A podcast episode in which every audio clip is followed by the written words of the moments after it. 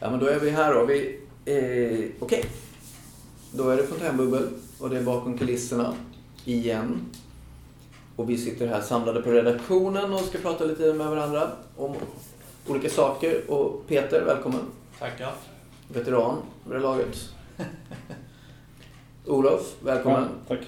Veteran som går way back också till fontänbubbels glansdagar. Ja, just det. Mm. Sen har vi Camilla.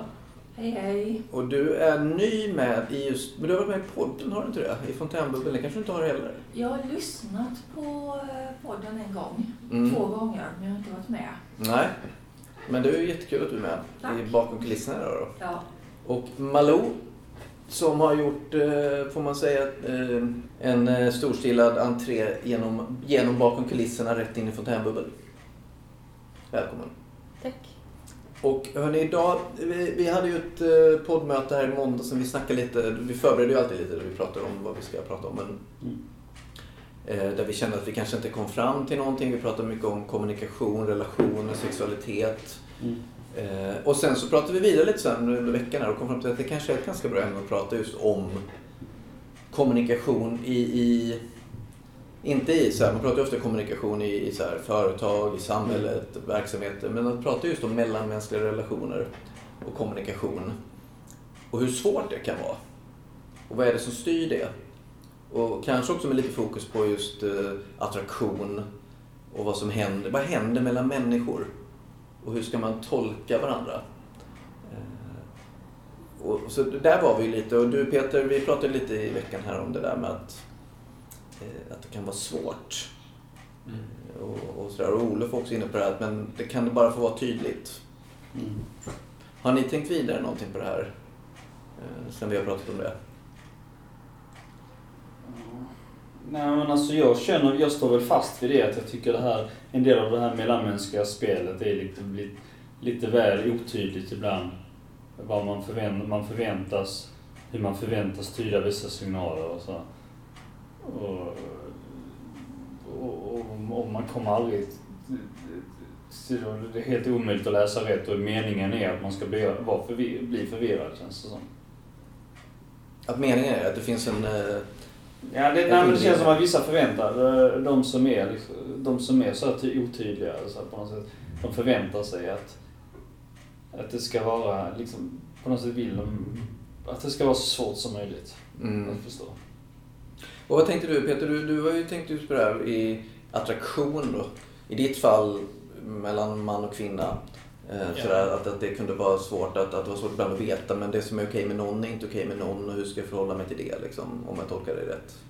Ja, alltså jag har ju varit med om situationer där, där jag har känt att det har funnits någonting men det är svårt att peka på exakt vad det är och då, då blir man väldigt undrande och tänker men är det någonting eller är det bara en illusion? Alltså, det kan vara svårt att tolka människors signaler. Alltså, det kanske inte finns så mycket signaler heller i början. De kan, alltså, den andra personen kanske inte heller eh, vet riktigt vad de vill de kanske är lite omedvetna vad de känner dubbla känslor och sådär. Så att, eh, ja, det, det kan absolut vara svårt. Det kan det. Mm. Vad tänker du Camilla kring, kring eh, kommunikation? Eh, nu är du ju med mycket på redaktionen till exempel. Ja. Så du är arbetstränare och så har du Ja. suttit mycket upp för dig själv mer och jobbat och nu sitter du med inne på, på redaktionen i grupp och arbetar. För vi pratade ju faktiskt häromdagen lite om det där med vad som händer i, vad händer med när man befinner sig bland människor och ska kommunicera. Eh, men jag kan, alltså, I min situation som är här och arbetstränar så har jag en arbetsstil där jag tycker om att sitta med andra människor. Jag tycker om att ha människor jag kan vända till och fråga, är det här bra? Hur ska jag lösa det här? Vad tycker du om det här? Och jag tycker också om att det sitter människor runt omkring och pratar själva. Jag tycker om att höra det här bruset. Men jag tänker på det här som Ola och Peter sa, det här med kommunikation också. att i vårt samhälle, allt eftersom det har utvecklats nu väldigt snabbt på några decennier, men då finns ju också en, en sån här föreställning bland väldigt många just att kommunikationen ska vara väldigt ren och utan hinder för att vara lyckad. Mm.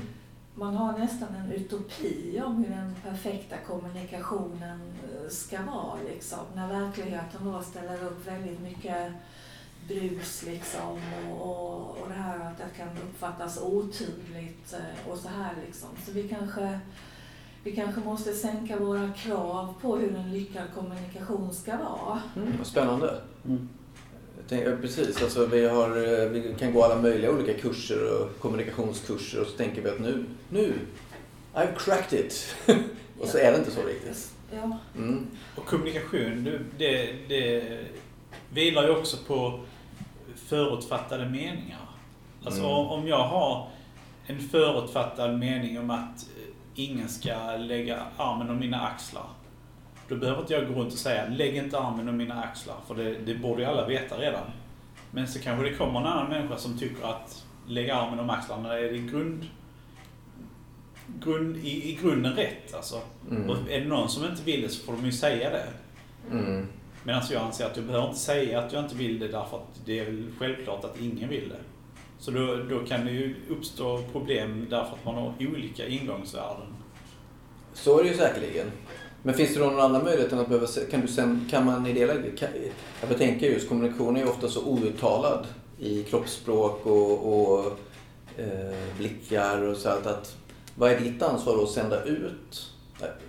För det, du kan ju inte gå runt och se otrevlig ut och bara eh, håller, eller det kan du ju, men håll dig borta från mig. Bara för att du inte vill att någon ska hålla, lägga armen om dina axlar.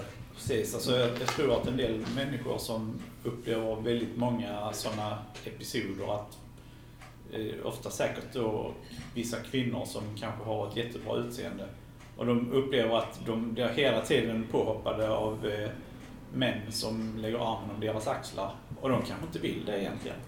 Men männen de tänker att ja men här har vi en riktig, nu ska jag visa min goda sida här och lägga armen om axlarna. Och så är det ju lite trevligt också, sådär kanske tycker mannen. Medan kvinnan kanske egentligen har- är- alltså, har råkat ut för tråkiga relationer och behöver liksom distansen där, alltså behöver läkas och sådär och inte klarar av det där riktigt. Mm.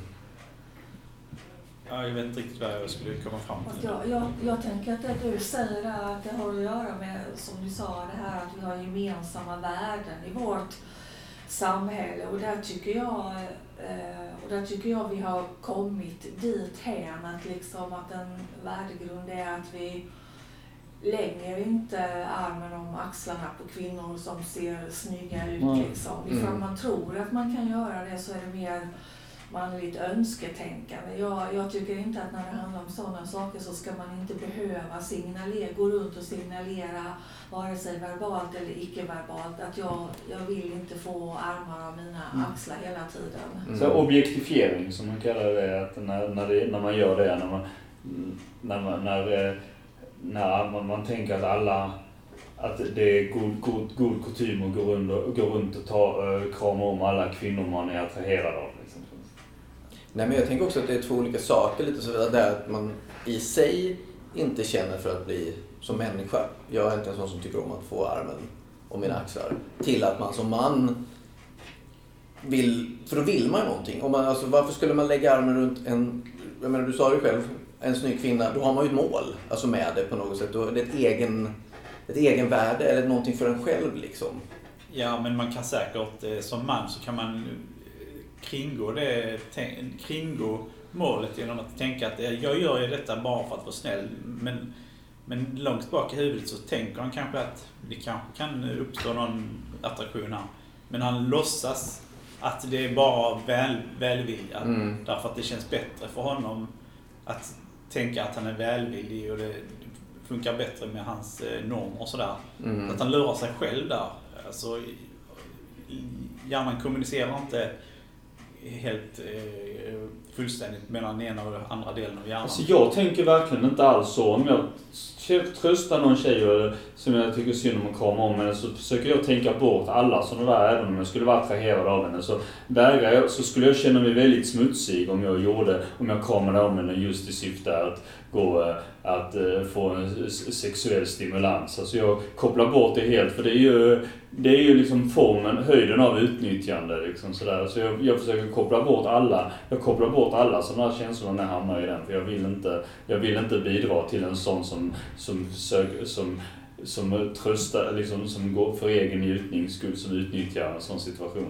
Mm. Ja, jag är nu likadan som du. Alltså, jag vill inte heller eh, fungera på felaktigt sätt. Så då, man tänker ofta bort, även om man kan känna någon attraktion. Mm. Bara jag är nära en annan person så kan jag ibland eh, känna mm. någon viss attraktion. Det, det, behöver, det kan vara eh, oavsett kön alltså, och oavsett om jag egentligen gillar personen.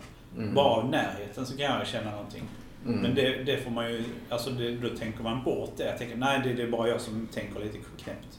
Och då och tänker man bort det, mm. om en person behöver tröst, alltså sitter och storgråter bredvid den, då kanske man lägger armen om axlarna. Mm. För att hopp, och, och, hoppas på det bästa. Liksom. Jag hoppas, tänker att jag hoppas att han gillar det här nu, att jag lägger armen om axlarna. Om det är en hand till exempel. Mm. Det har hänt att jag har gjort sådana grejer. Mm. Och det har inte hänt mig att någon har eh, uttalat något, något missnöje med det. Men mm. det vet man ju inte. Jag, den personen kanske bara tänker att ja, han får väl lägga armen om mina axlar men jag gillar det inte egentligen men jag säger ingenting för han verkar ju snäll. Mm. mm.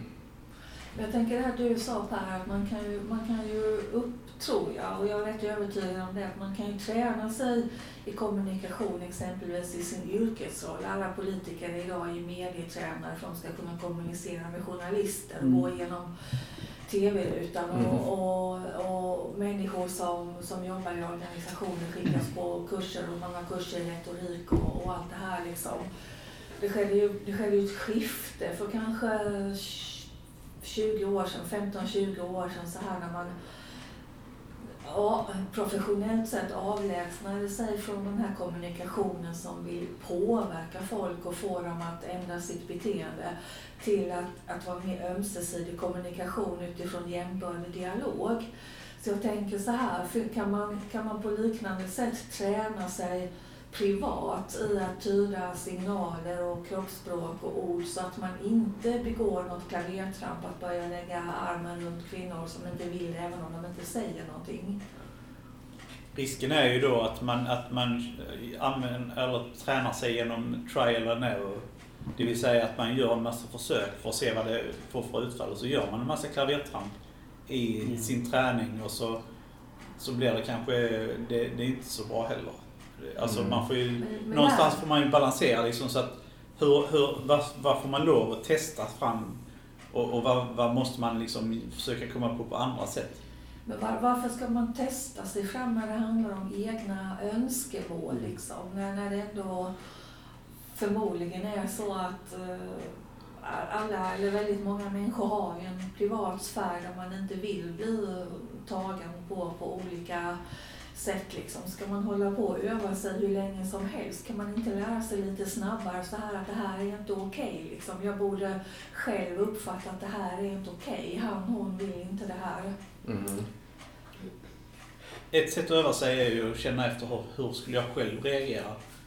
Och liksom hur själv reagerar när, när någon gör så här mot mig. Så kan man ju tänka sig att kanske andra reagerar på något liknande sätt. Det är ju ett fall, men man, man, man själv kanske då över, överför, just det här fallet, överför sina egna önskningar på andra. Man själv kanske hade gillat att få bli klappad på rumpan eller mm. någonting sånt, men man får ändå kanske lära sig innan man börjar göra det att det här är inte okej. Okay, liksom. Det, är liksom, det tänkte jag komma in på, det är intressant att ni tog upp det, för jag, jag var med om det när jag när jag, när jag var 16 år och gick på Maglöv, Då var det en tjej i min klass som ett tag så brukade hon greppa mig hårt här. Komma liksom när hon hälsade så här, greppa mig hårt här. Eh, och, och jag, jag tog inte illa vid mig då. Men jag, det, det är för att jag kände alltså...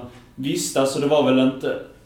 För jag såg det inte som en sån här maktutövning eftersom det var mer ett sätt som man kommunicerade, även om hon kanske var lite högre i rang än vad jag var, så var det ändå inga, var det ändå inga upplevde inte jag någon sån här maktdynamik att, att, att hon, att hon systematiskt liksom eh, gav ut, uttryck för utan det var mer, det var mer som man gjorde. Men jag hade nog, om jag hade varit tjej och någon kille hade gjort så, är det inte alls säkert, så hade jag nog, hade jag nog känt hade jag, nog, hade jag förmodligen känt mig lite mer påhoppad. Liksom, eh. Ja, vi var inne på det i snacket i veckan. Alla killar vill bli tagna på ju. Nej, det är inte. Det är inte, nej, jag menar inte det. Jag menar inte att alla... Nej, jag, jag menar bara... Men, Men, det kan låta så men, ibland. det, men alltså det känns... Jag skulle nog reflektera över det mer att om, om en kille... Om, om, jag var, om jag var tjej i den... Framförallt om jag var i den situationen att jag kanske inte hade den högsta statusen i klassen då och det var någon kille som hade gått och gjort som mot, mot mig så hade jag nog känt eh, ganska,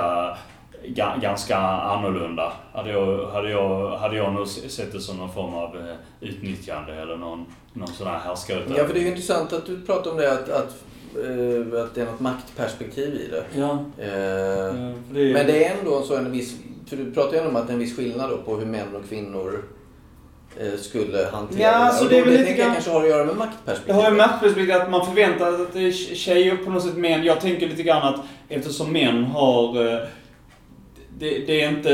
Det är i alla fall mer eh, uttalat att tjejer förväntas inte göra det på något sätt. Att, att det blir... eh, Att ändå män har något... eh, Alltså, det, det är lite svårt att säga eftersom det är någon sån här eh, maktbalans mellan könen som gör man hamna, när man hamnar i olika nu var det ju förvisso lite statusskillnad, att hon hade lite mer status än vad jag gjorde. Så det var ju lite, det var lite maktutövning där. Men det var ändå inte riktigt eftersom det inte var...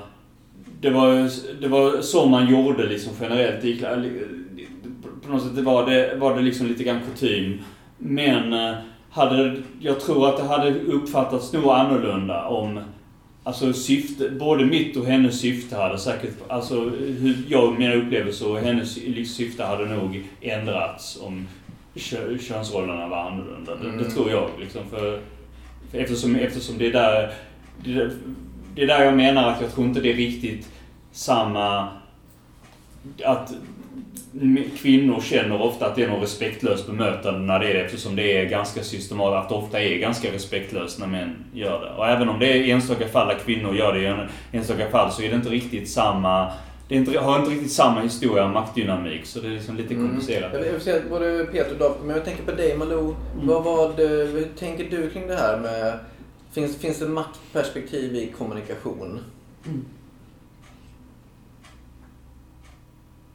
Ja, det kan det absolut göra. Mm. Det, fin- det är rätt komplicerat väldigt mycket när det gäller själva kroppsspråket.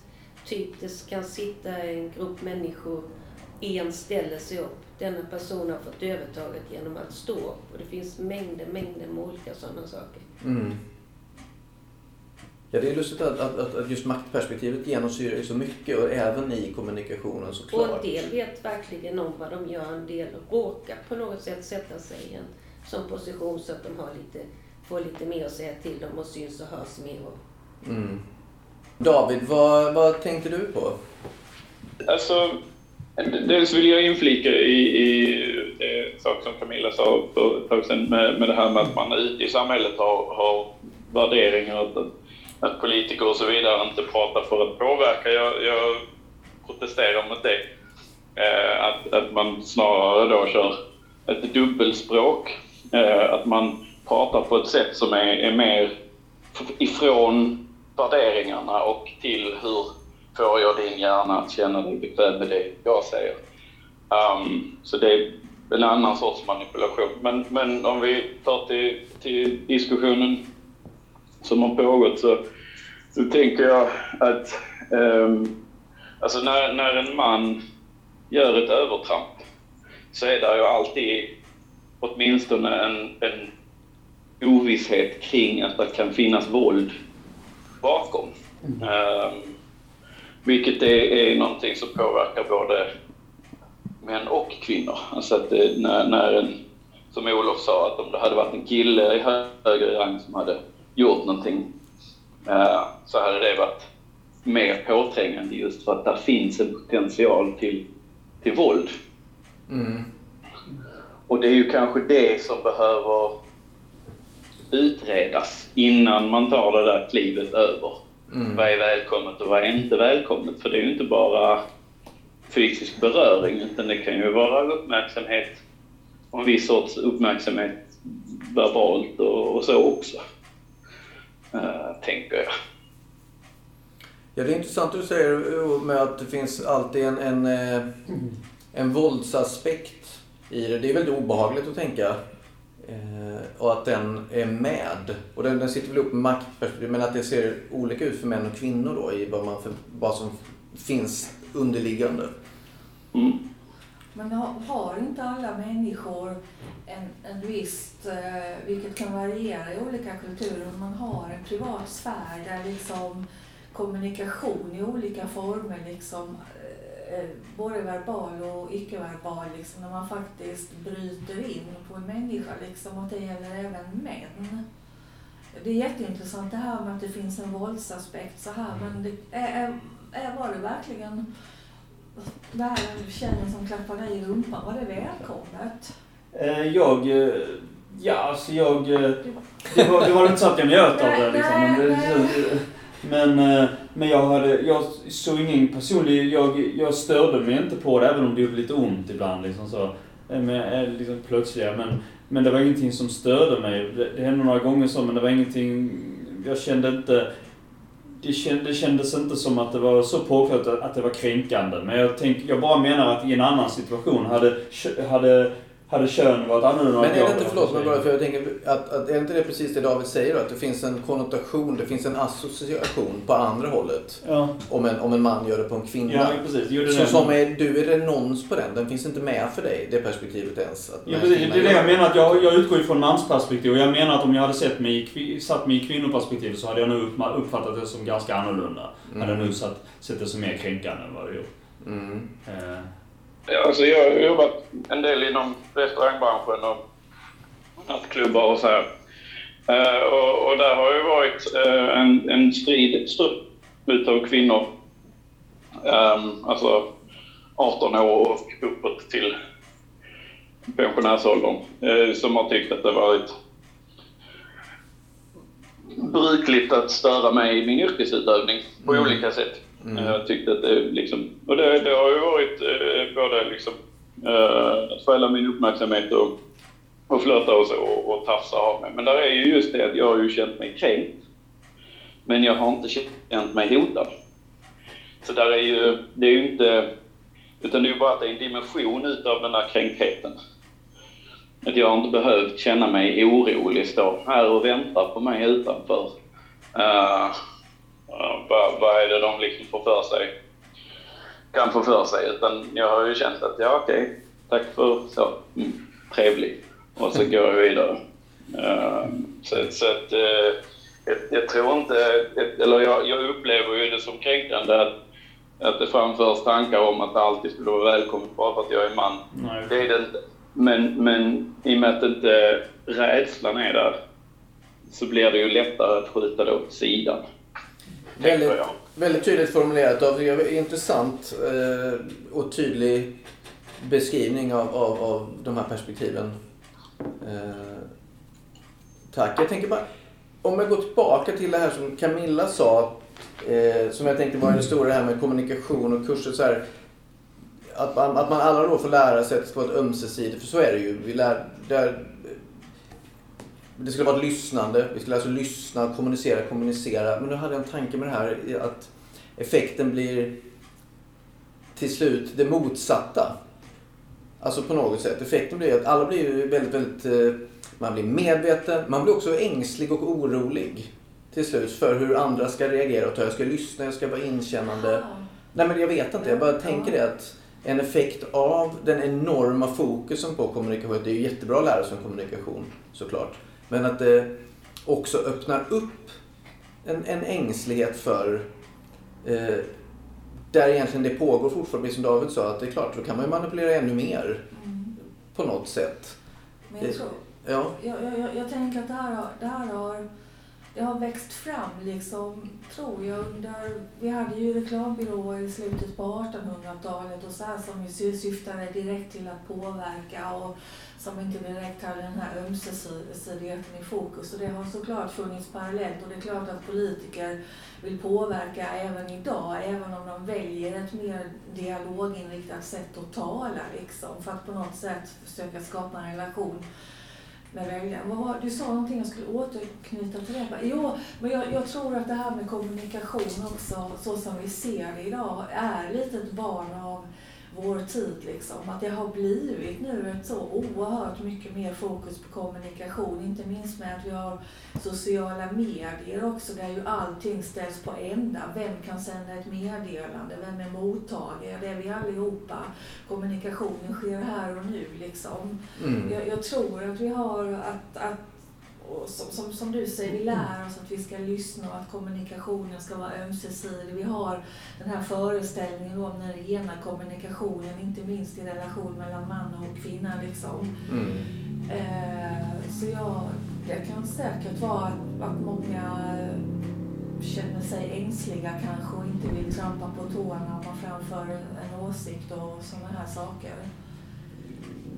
Ja, jag tänker att det blir som att, vi att kommunikationen i sig, när det blir ett... ett eh, kommunikation är ju alltid ett vapen utifrån makt, som vi var inne på liksom, på något sätt. Men att, att eh, eh, lyssnandet har ju också blivit ett vapen. Så här, jag hör vad du säger. Okej, men kan någon säga vad du tycker då? Alltså, Ja, ja, för antingen ja. tycker man så in i helsikes mycket Ja. på sociala medier.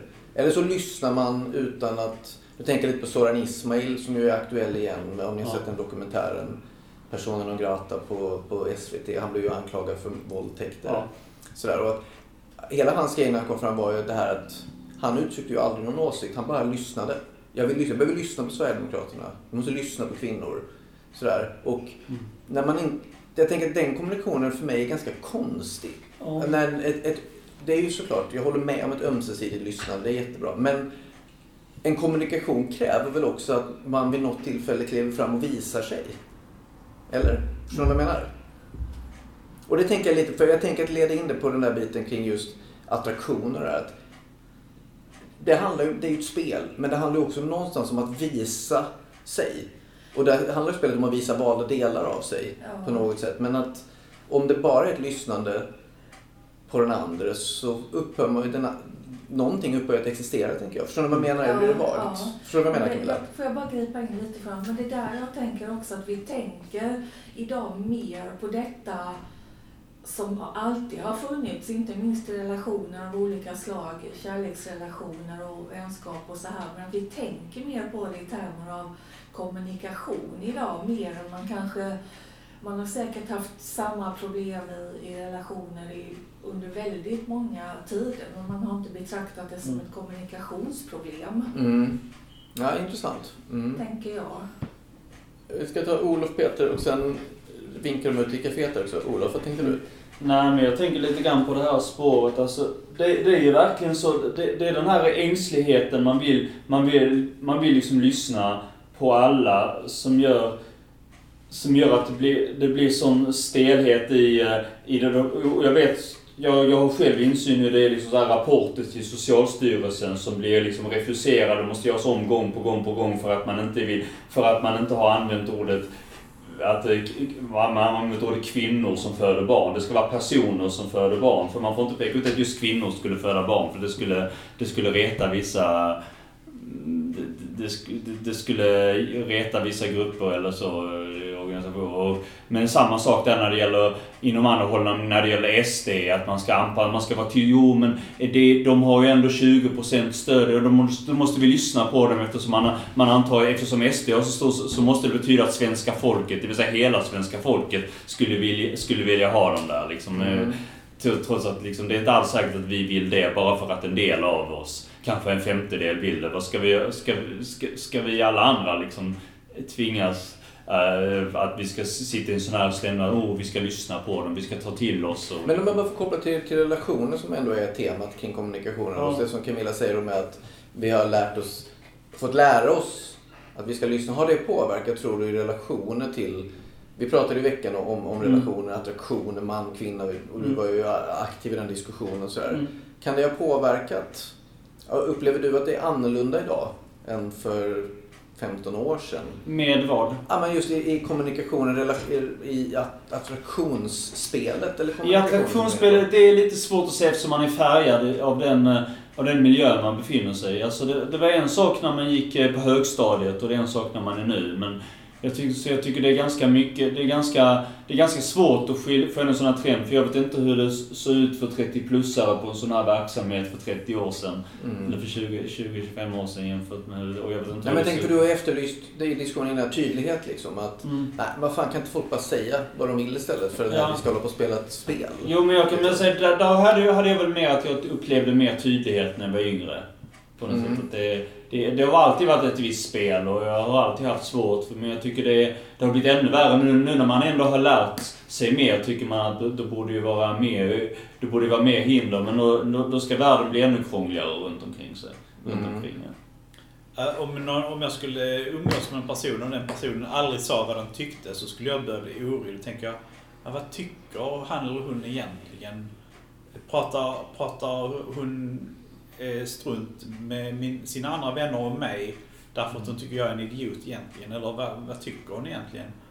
Eller eh, alltså, men då, alltså man vill ju ha en viss, man vill ju veta var personen står någonstans. Mm. Om jag delar med mig av mina personliga åsikter så här, då vill jag ju veta hur landar det, i vilken jord landar det här då? Så jag kan veta vad jag har den personen sen. Mm. När jag eh, inte träffar den personen längre kanske. Kan man då tänka sig, för jag kopplar tillbaka till, återigen till det här med, med, med relationsspelet vad gäller attraktion då, som vi pratade om i veckan här. Att, att just det också problematiserar i, i, i, för attraktionsspelet är ju inte så tydligt. Det är ju inte så att man... Till slut måste man få veta vad någon tycker men det handlar ju också om att alltså, man tar något kliv fram, man tar något kliv bak. Det är liksom så, allting är ju väldigt otydligt. Mm. Eh, så, så, så har det med det att göra också. Eh, ja, alltså... Vad har med vad att göra? Ja, men jag tänker just det där, ja, men jag tänker lite tillbaka på vad vi pratade om i veckan. Där att, att man vet inte vad som händer i och vad tänker i det här fallet hon. Ja. Vad ska jag göra? Det gick ju bra med den tjejen men nu går det inte alls och nu vet jag inte vad hon menar. Ja. Eh, sådär. Och att det, jag får en känsla av att det sitter ihop lite med den här känslan. Om, om man inte visar vad man tycker Ja. så vill jag inte... ja, då vågar man inte så mycket ju. Nej. Därför att då, då är det risk att man kommer in på helt fel vägar. Men eh, det, det finns ju också problem med att alltid uttrycka vad man tycker. Dels kan det ju vara så att man faktiskt inte själv vet vad man egentligen tycker. Mm. Eh, sen kan det också vara så att det är ju en himla energiansträngning och hela tiden gå runt och, och kommunicera vad man tycker om olika saker. Det kan man inte heller göra. Så man får ju, man får ju välja sin energi, vad man ska lägga energi på. Mm. Eh, så att det, det finns ju svårigheter. Alltså man kan ju inte tillfredsställa allas behov av att veta allt Mm. om vad man tycker och så vidare. Mm. Utan det får ju bli något enstaka tillfälle så får man kommunicera vad man tyckte om en viss sak och sen så får det ju liksom spilla över på andra frågor. Så att Mm. de kan tänka sig, men om man tyckte så i den frågan, då, då kanske han tycker liknande i den här frågan också. Så får man ju dra vissa slutsatser själv. Mm. Så Precis, och det är väl precis det man måste göra i ett relationsspel. ja, det, det, måste man göra. Ett lyssnande och ett chansande och ett... Ja, och det kan ju även, även en person som är duktig på att kommunicera och som, och som beter sig som man bör göra så kan de ändå hamna i en situation vid något enstaka tillfälle att de gjorde något fel. Mm. Så att, eh, eh, alltså jag själv om, om jag skulle vara med någon kille och han, han eh, skulle typ stryka mig på axeln och, och så skulle han, han kanske är homosexuell då. Eh, och då skulle jag nog tycka att det var lite obehagligt men så tänker jag ändå, ja men han har ju i övrigt betett sig väldigt bra och verkar ju vara en schysst kille så att jag struntar i det. Jag, jag bara jag försöker, jag försöker kommunicera på ett bra sätt att jag inte är intresserad av män eller något sånt. Mm. Eh, Men jag skulle nog inte ta direkt illa upp för en sån ganska så oskyldig beröring ändå. Mm. Men jag skulle nu känna ett behov av att meddela där att det, det finns inget att hämta här. Alltså, förutom en ren kompisrelation. Mm. Men jag, får jag återknyta till det vi började med och det här att kan man, kan man lära sig att bli bättre då även på den här typen av relationsspel utan att behöva ägna sig hela tiden åt trial and error? Det verkar som en onödig omväg att gå liksom. Kan man lära sig att kommunicera och att tolka signaler och allt det här som är väldigt subtilt? Ja, genom att bara observera andra människor Ja, okej. så, så, så kan man ju dra slutsatser om man, om man har en minimal förmåga till att läsa av människor. Eh, och sen är det ju också så att om man har haft en relation som har varit intim, då har man ju mycket mer på fötterna än om man har aldrig haft någon sån relation. Har man aldrig haft en relation så är man nog ganska så lost i, i hela den grejen där man vet inte hur det är att vara intim och att det är okej. Har man en gång varit intim med en person och det var okej, då lär man sig vilka relationer som, eller vilka situationer som är okej på ett annat sätt. Men eh, jag tror att det finns en del människor som aldrig har haft någon relation. Och för dem är det väldigt svårt att komma in på eh, ska man säga, marknaden, eller vad man ska kalla det. Jag vet inte, det är kanske är lite konstigt ord. Eh, men eh, alltså, så att det, det, det, ja, det finns olika sätt att lära sig. Men förhoppningsvis så går lär- inlärningsprocessen ganska smidigt. Mm. Det handlar inte också väldigt mycket om vem vi kommunicerar med. En del människor påminner rätt mycket om oss själva.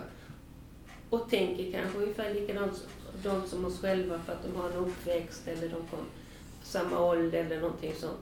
Och då funkar det kanske bra. Sen är det någon från en annan del av världen kanske eller en helt annan bakgrund och sånt och då kanske det funkar mindre bra. Alltså hur pass lika man är från början tror jag spelar stor roll. Mm. Så en del kan man kommunicera bra med och en del kan man inte kommunicera med alls. Mm. Så är det ju säkerligen. Jag tänker kommunikation i stort. Men jag, jag tänkte en aspekt Ja. En aspekt som jag tänker, det, det gäller kommunikation. Det gäller ju det, en av de mest, eh, för, bäst, en av de mest grundläggande förutsättningarna för kommunikation, det är vänskap. Och jag tycker, där, där är det ju, ty, tycker jag det är väldigt skillnad på kvinnor och män, eller pojkar och flickor, eller vad man nu säger. Men att, att eh, flickor har redan i tidig ålder sådana här själsfränder, liksom så här kompisar som är av samma kön och samma intressen och samma och samma kemi liksom. Medan killar känns det, allt, känns det mycket svårare att ha sådana djupa vänskapsrelationer alltså med, med jämnårig. Man har en massa, och man kan kommunicera all, om allt och vara liksom, och vara ungefär precis samma stadie. Det är alltid någon barriär, antingen status eller ålder eller... Är det mer så bland männen? Ja, jag tror det, det känns som att tjejer kommer mycket nära, närmare varandra. De har ju ofta Mm. själsfränder på något sätt som är någon, någon, i, en egen, någon i den egna åldern med samma, samma, liksom, samma kemi och liksom samma intressen Mm. ofta. Eh, Och, och, så- och så. Jag tycker det, jag är avundsjuk för, för det, den, den, ingen av mig i min, i min familj till exempel så det, har det alltid varit så. Mina systrar har haft den typen av relationer. Min, min, min bror har inte, och min pappa har inte haft den relationen, inte jag heller. Liksom så. Mm. Utan det har alltid varit någon barriär, antingen att det är en stor åldersskillnad eh, eller, att, eller någon statusskillnad eller någon, någonting sånt där. Det har aldrig varit den här liksom, vi, man kan aldrig kunna bilda samma djupa vänskap två män som mellan, som mellan två kvinnor. Liksom. Mm. Eh, vi- eh, Vi kan prata vidare. Jag tänker kaféet vinkar. Har ni någon kommentar på just det? Eh, Jag, nu är det jag som talar. Det är jag som är Mikael och det är jag som ska spela teater nu. Och då är det så att det, det, det, jag uppfattar ju så här att eh, privat och offentligt, eh, många gånger så är det skillnad på det som är privat och det som är offentligt. Det som är privat, det kommer alltid vara det privata. Man kan eh, man måste komma in i en väldigt djup relation med någon för att kunna få reda på vad som är privat. För då är det något privat de har tillsammans. Så att jag skulle väl påstå det att det sociala spelet är väl mer eller mindre teater och folk har, tro inte på vad folk säger utan tro mer på vad de, eh, de beter sig. Det, det kan väl ligga mycket i det. Det är klart att, att det är någon form av teater. Men det klurigheten blir väl just att när beteendet, när man inte kan tyda beteenden eller när man liksom på något sätt tolkar fel eller eh, jag tycker att det finns spännande i det att lära sig beteenden. Alltså att det som, jag tänker på Camilla som började här med, med att när någonting förändras samhällsmässigt i att lära sig, vilket i grunden är bra, att lära sig om kommunikation. Eh, och, men då kanske också beteendet generellt, beteendet ändras ju och att kanske sipprar in i det privata där vi plötsligt Jo, jag tror, oss. jag tror ju det att folk ju, ju, anledningen till att man är svårt att förstå det sociala spelet beror på att folk ljuger mycket. Vad sa du? De ljuger. Folk ljuger. De vill inte dela med sig av vad som är privat. Det är mycket spel för galleriet. Mm. Det var ju, jag skrattade lite grann och sa att ja, det är, man kommer in på marknaden. Eh, Så jag tror det har lite grann med det att göra att eh, eh, man ska se samhället eh, privat och offentligt. Mycket det inom privata är liksom hemligt. Det finns ingenting som man får reda på som är i det privata. Det är alltid hemligt. Då. Mm. Men jag tänker att det privata är väl precis det som händer som vi egentligen skulle prata om. Eller privata, Mm. men de, de, de nära relationerna, mellanmänskliga relationer just att...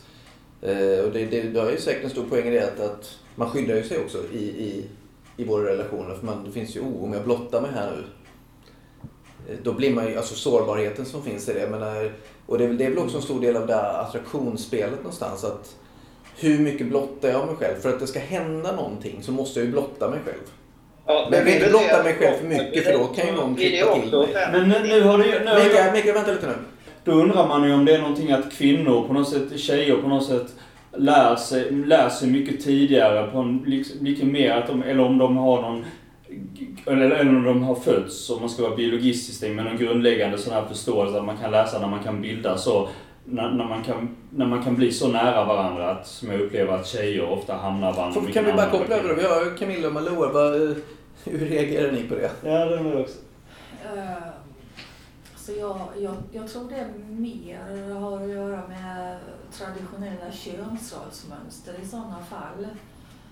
Eh, Men jag, jag, har, jag, har, jag har kvinnliga vänner som, som har varit ute och dejtat och så säger de så här att männen pratar bara om sig själva. Mm.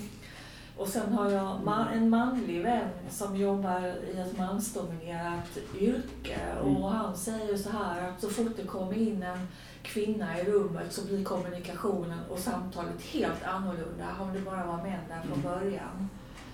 Eh, Men, men det, är väl, det, är väl, det är väl sådär som du säger Olof, så här att män generellt sett har färre närmare relationer än vad kvinnor har vänskapsrelationer, tror jag väl.